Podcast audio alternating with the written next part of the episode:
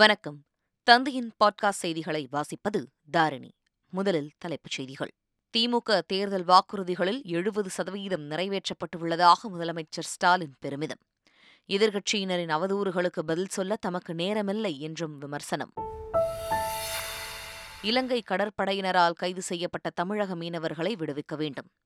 மத்திய வெளியுறவுத்துறை அமைச்சர் ஜெய்சங்கருக்கு முதலமைச்சர் ஸ்டாலின் கடிதம்.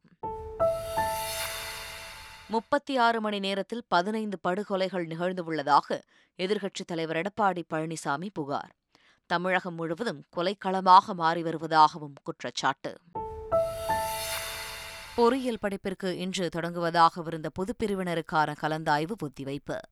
நீட் தேர்வு முடிவு வெளியாகி இரண்டு நாட்களுக்கு பிறகு கலந்தாய்வு நடைபெறும் என அமைச்சர் பொன்முடி அறிவிப்பு. மாணவி ஸ்ரீமதி மரணம் குறித்து இரண்டு பிரேத பரிசோதனை அறிக்கையில் வித்தியாசங்கள் உள்ளன. பலவந்தத்தை உறுதிப்படுத்தும் ஆதாரம் உள்ளதாக ஸ்ரீமதி தரப்பு வழக்கறிஞர் பரபரப்பு குற்றச்சாட்டு. முல்லைப் பெரியாறு அணை பாதுகாப்பு தொடர்பான மனுக்கள் உச்சநீதிமன்றத்தில் இன்று விசாரணை. ஃபைவ் ஜி சேவை சுகாதார சேவையில் புரட்சியை ஏற்படுத்தும் பிரதமர் நரேந்திர மோடி நம்பிக்கை.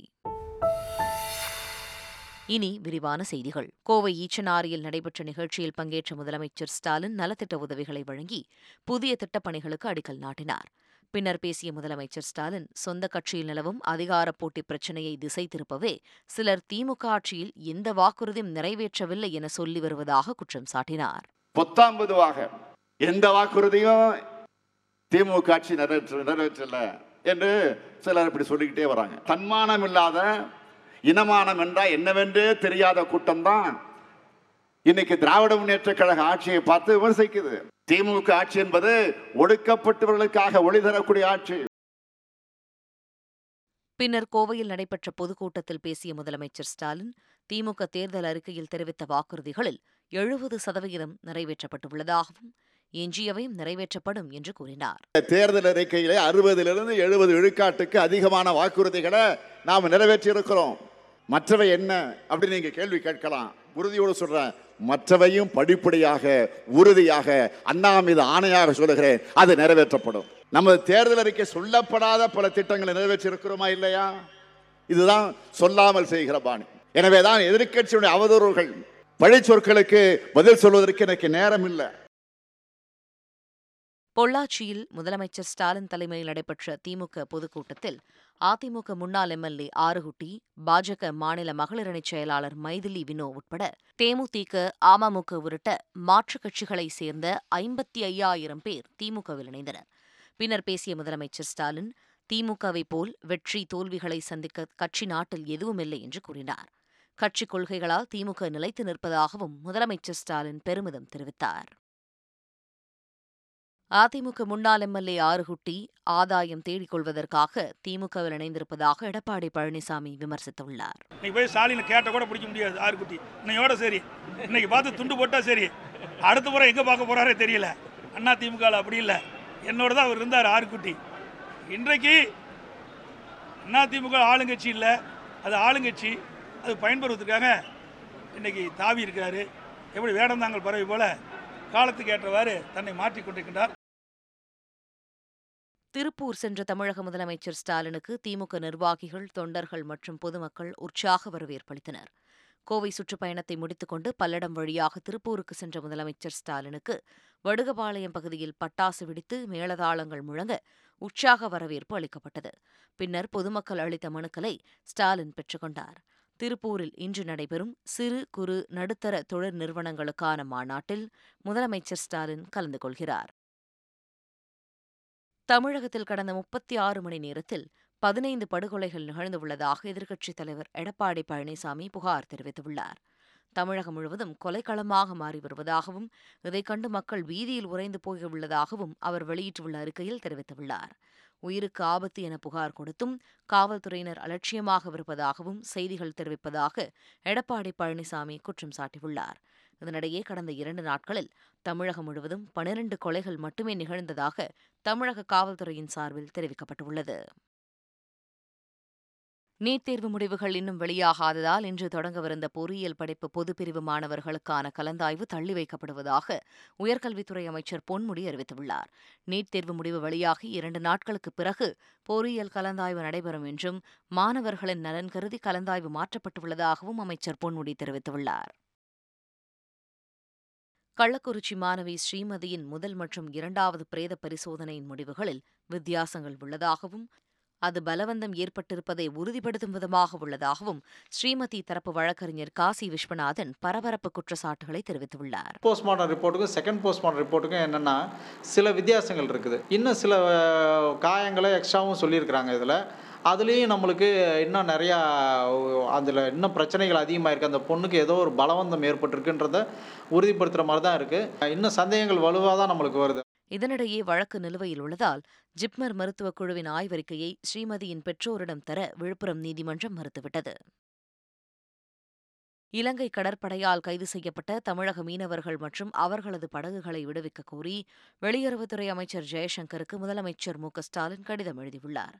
கடந்த இருபத்தி இரண்டாம் தேதி நாகை மற்றும் மயிலாடுதுறை மாவட்டங்களைச் சேர்ந்த பத்து மீனவர்களை இலங்கை கடற்படையினர் கைது செய்துள்ளதாகவும் இத்தகைய நடவடிக்கைகள் தமிழக மீனவர்களின் வாழ்வாதாரத்தை வெகுவாக பாதிப்பதாகவும் அந்த கடிதத்தில் முதலமைச்சர் ஸ்டாலின் குறிப்பிட்டுள்ளார். சென்னை குரோம்பேட்டையில் உள்ள மாநகர போக்குவரத்துக் கழக பயிற்சி மையத்தில் பதினான்காவது ஊதிய ஒப்பந்தத்திற்கான ஏழாவது கட்ட பேச்சுவார்த்தை நடைபெற்றது. அமைச்சர் சிவசங்கர் தலைமையில் முப்பதுக்கும் மேற்பட்ட தொழிற்சங்கங்கள் பங்கேற்றன. இதில் உடன்பாடு எட்டப்பட்டு பெரும்பாலான சங்கங்கள் கையெழுத்திட்டன. அதே நேரத்தில் ஒப்பந்த காலத்தை மூன்றிலிருந்து நான்கு ஆண்டுகளாக உயர்த்த எதிர்ப்பு தெரிவித்து அண்ணா தொழிற்சங்கம், சிஐடியு, ஏஐடியுசி உள்ளிட்ட நான்கு தொழிற்சங்கங்கள் கையெழுத்திடாமல் வெளிநடப்பு செய்தன. இதை கண்டித்து தமிழகம் முழுவதும் ஆர்ப்பாட்டம் நடத்தப்படும் என்றும் சிஐடியு அறிவித்துள்ளது. இந்நிலையில் பதினான்காவது ஊதிய ஒப்பந்தம் வெற்றிகரமாக நிறைவேறியது என அமைச்சர் சிவசங்கர் தெரிவித்துள்ளார்.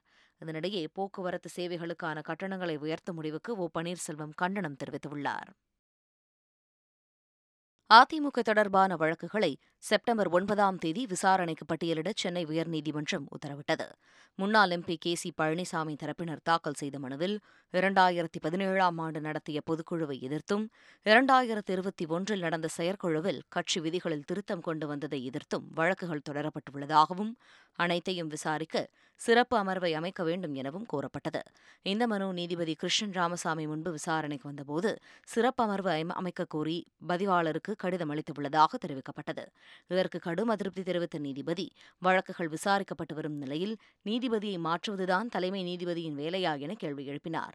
அதிமுக தொடர்பான வழக்குகளையும் செப்டம்பர் ஒன்பதாம் தேதி தனது அமர்வில் பட்டியலிட வேண்டும் என்றும் நீதிபதி உத்தரவிட்டார். இரண்டாயிரத்தி இருபத்தி இரண்டாம் ஆண்டிற்கான சாகித்ய அகாடமி விருதுகள் அறிவிக்கப்பட்டுள்ளன. பல்வேறு மொழிகளில் சிறந்த சிறுகதை, கவிதை, நாவல் உள்ளிட்டவைகள் தேர்ந்தெடுக்கப்பட்டு விருதுகள் அறிவிக்கப்பட்டன. தமிழில் மல்லிகாவின் வீடு என்கிற சிறுகதைக்காக ஜி மீனாட்சிக்கு பால சாகித்ய புரஸ்கார் விருது அறிவிக்கப்பட்டுள்ளது.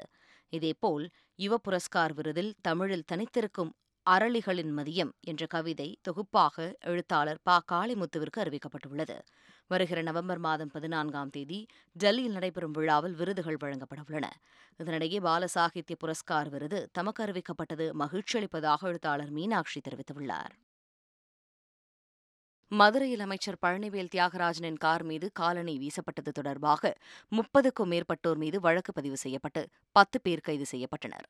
இந்த வழக்கில் முன்ஜாமீன் கோரி விளாங்குடி பகுதியைச் சேர்ந்த மூன்று பேர் உயர்நீதிமன்ற மதுரை கிளையில் மனு தாக்கல் செய்தனர். இதை விசாரித்த நீதிமன்றம் நிபந்தனையற்ற மன்னிப்பை கேட்பதாக மனு தாக்கல் செய்ய உத்தரவிட்டு வழக்கை ஒத்திவைத்தது. சென்னையில் நடைபெற்ற கருணாநிதி நினைவு நாள் கூட்டத்தில் பேசிய திமுக எம்பி கனிமொழி, இந்து சாம்ராஜ்யத்தை உருவாக்க எண்ணுபவர்கள்தான் நாட்டை துண்டாக்க துடித்துக் கொண்டிருக்கிறார்கள் என்று குற்றம் சாட்டினார். நாங்கள் ஒரு இந்து சாம்ராஜ்யத்தையே உருவாக்கிவிட வேண்டும் என்று நினைக்கிறோம் என்று சொல்லக்கூடியவர்கள்தான் இந்த நாட்டையே துண்டாட துடித்துக் கொண்டிருக்கிறார்கள் என்பதை நாம் புரிந்து கொள்ள வேண்டும். சிதம்பரம் நடராஜர் கோவிலில் அறநிலையத்துறை அதிகாரிகள் நடத்திய ஆய்வுப் பணிகள் நிறைவு பெற்றன. கோவிலில் உள்ள பழமையான தங்க ஆபரணங்கள், வைடூரியங்கள், பக்தர்கள் நன்கொடையாக அளிக்கும் நகைகள் உள்ளிட்டவை குறித்து கடலூர் மாவட்ட இந்து சமய அறநிலையத்துறை அதிகாரிகள் மூன்று நாட்களாக ஆய்வு மேற்கொண்டனர். இந்த ஆய்வில் விவரங்கள் அனைத்தும் சரியாக உள்ளதாகவும் முழுமையான ஆய்விற்கு பிறகு முழு தகவல்கள் தெரியவரும் எனவும் தெரிவித்தனர். காஞ்சிபுரம் மாவட்டம் பரந்தூரில் விமான நிலையம் அமைக்க எதிர்ப்பு தெரிவித்து கிராம மக்கள் கருப்பு கொடி ஊர்வலம் நடத்தினர். பரந்தூர், தண்டலம், ஏகனாபுரம் உள்ளிட்ட பனிரண்டு கிராமங்களை உள்ளடக்கி நான்காயிரத்தி எழுநூற்றி ஐம்பது ஏக்கர் பரப்பளவில் இரண்டாவது விமான நிலையம் அமைக்க திட்டமிடப்பட்டுள்ளது. இதற்கு எதிர்ப்பு தெரிவித்துள்ள பனிரண்டு கிராம மக்களும் எதிர்ப்பு தெரிவித்து வரும் நிலையில் பரந்தூர் கிராம மக்கள் கருப்பு கொடி ஏந்தி ஊர்வலம் நடத்தினர். பின்னர் ஓரிடத்தில் திரண்டு கோஷங்கள் எழுப்பி அவர்கள் போலீசார் கலைந்து போக செய்தனர். இதனிடையே ஸ்ரீபெரும்புதூர் காவல் உட்கோட்டத்தில் வரும் செப்டம்பர் ஏழாம் தேதி வரை பதினைந்து நாட்களுக்கு அனுமதியின்றி ஆர்ப்பாட்டம், பொதுக்கூட்டம் நடத்த காவல்துறை தரப்பில் தடை விதிக்கப்பட்டுள்ளது. சேலத்தில் துப்பாக்கி தயாரித்த வழக்கில் கைதான இரண்டு இளைஞர்களை நீதிமன்ற காவலில் எடுத்து என் ஐ ஏ அதிகாரிகள் விசாரணை நடத்தி வருகின்றனர். சேலம் கோரிமேடு பகுதியில் வாடகைக்கு வீடெடுத்து யூ டியூப் பார்த்து துப்பாக்கி தயாரித்ததாக நவீன் சக்கரவர்த்தி, சஞ்சய் பிரகாஷ் ஆகிய இரண்டு பேர் கைது செய்யப்பட்டுள்ளனர்.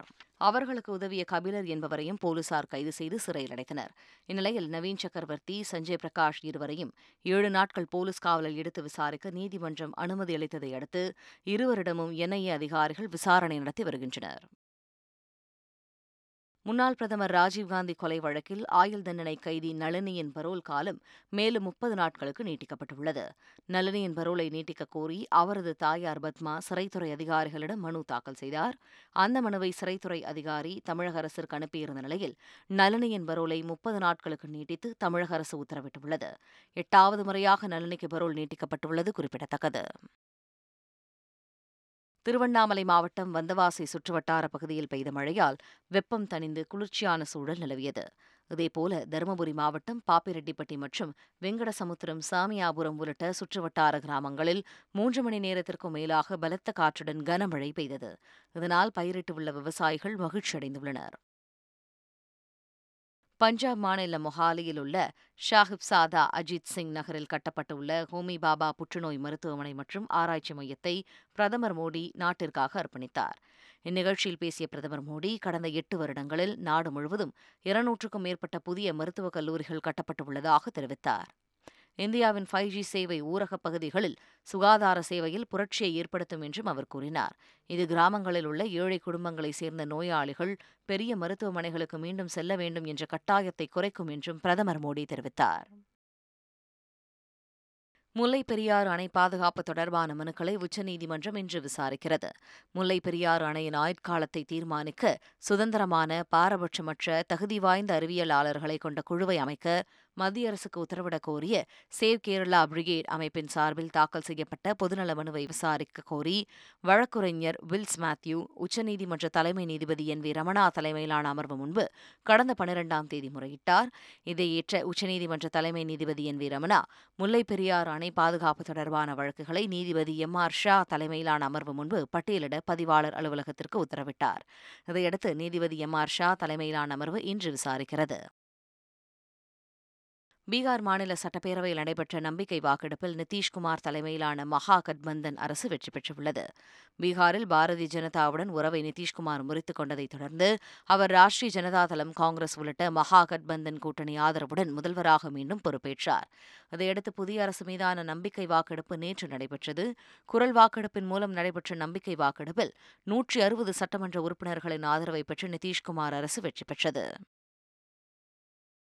உஸ்பெகிஸ்தான் தலைநகர் தாஷ்கண்டில் நடைபெற்ற ஷாங்காய் ஒத்துழைப்பு அமைப்பு பேசிய பாதுகாப்புத்துறை அமைச்சர் ராஜ்நாத் சிங், உலக அமைதி மற்றும் பாதுகாப்பிற்கு எதிராக தீவிரவாதம் மிகப்பெரும் சவாலாக இருப்பதாக தெரிவித்தார். தீவிரவாதத்தை அனைத்து வழிகளிலும் கலைந்து பிராந்தியத்தில் அமைதியை, பாதுகாப்பை, ஸ்திரத்தன்மையை நிலவச் செய்ய இந்தியா உறுதிபூண்டுள்ளதாகவும் ராஜ்நாத் சிங் கூறினார். தேமுதிக தலைவர் விஜயகாந்தின் பிறந்த நாளான இன்று அக்கட்சித் தொண்டர்கள் கோவில்களில் சிறப்பு வழிபாடு நடத்தி வருகின்றனர். திருத்தணி சுப்பிரமணிய சுவாமி கோவிலில் திருவள்ளூர் மேற்கு மாவட்ட தேமுதிக சார்பில் தங்கத்தேர் பவனி நடைபெற்றது. வள்ளி தெய்வானை சமேதராய் முருகப்பெருமாள் சிறப்பு அலங்காரத்தில் மங்களவாத்தியங்கள் முழங்க தங்கத்தேரில் எழுந்தருளி பக்தர்களுக்கு அருள்பாலித்தார். தேமுதிக நிர்வாகிகள் தேரை வடம் பிடித்து இழுத்து வழிபட்டனர். மீண்டும் தலைப்புச் செய்திகள். திமுக தேர்தல் வாக்குறுதிகளில் எழுபது சதவீதம் நிறைவேற்றப்பட்டுள்ளதாக முதலமைச்சர் ஸ்டாலின் பெருமிதம். எதிர்க்கட்சியினரின் அவதூறுகளுக்கு பதில் சொல்ல தமக்கு நேரமில்லை என்றும் விமர்சனம். இலங்கை கடற்படையினரால் கைது செய்யப்பட்ட தமிழக மீனவர்களை விடுவிக்க வேண்டும். மத்திய வெளியுறவுத்துறை அமைச்சர் ஜெய்சங்கருக்கு முதலமைச்சர் ஸ்டாலின் கடிதம். முப்பத்தி ஆறு மணி நேரத்தில் பதினைந்து படுகொலைகள் நிகழ்ந்துள்ளதாக எதிர்க்கட்சித் தலைவர் எடப்பாடி பழனிசாமி புகார். தமிழகம் முழுவதும் கொலைக்களமாக மாறி வருவதாகவும் குற்றச்சாட்டு. பொறியியல் படிப்பிற்கு இன்று தொடங்குவதாகவிருந்த பொதுப்பிரிவினருக்கான கலந்தாய்வு ஒத்திவைப்பு. நீட் தேர்வு முடிவு வெளியாகி இரண்டு நாட்களுக்கு பிறகு கலந்தாய்வு நடைபெறும் என அமைச்சர் பொன்முடி அறிவிப்பு. மாணவி ஸ்ரீமதி மரணம் குறித்து இரண்டு பிரேத பரிசோதனை அறிக்கையில் வித்தியாசங்கள் உள்ளன. பலவந்தத்தை உறுதிப்படுத்தும் ஆதாரம் உள்ளதாக ஸ்ரீமதி தரப்பு வழக்கறிஞர் பரபரப்பு குற்றச்சாட்டு. முல்லைப் பெரியாறு அணை பாதுகாப்பு தொடர்பான மனுக்கள் உச்சநீதிமன்றத்தில் இன்று விசாரணை. ஃபைவ் ஜி சேவை சுகாதார சேவையில் புரட்சியை ஏற்படுத்தும் பிரதமர் நரேந்திர மோடி நம்பிக்கை. இத்துடன் செய்திகள் நிறைவடைந்தன.